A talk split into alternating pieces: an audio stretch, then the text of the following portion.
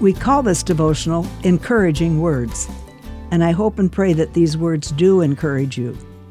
Today, however, I'd like to point out that you yourself can be an encouragement to someone else in your life. It's scriptural, you know.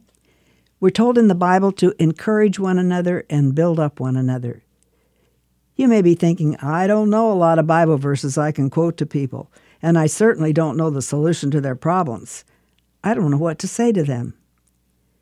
Did you ever think of the fact that words aren't the only way you can encourage a person?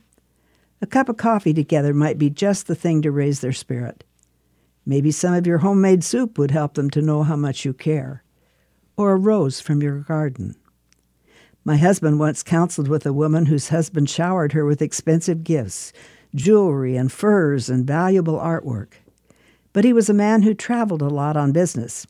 His gifts were actually a substitute for the attention she really craved from him.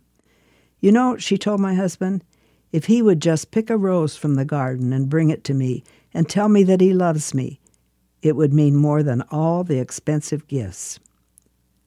Stop right now and think of one person in your sphere of influence who you could encourage today. Perhaps just a phone call would let your friend know that she or he is in your thoughts and prayers or a text on your phone or a note in the mail. It doesn't have to be long or elaborate.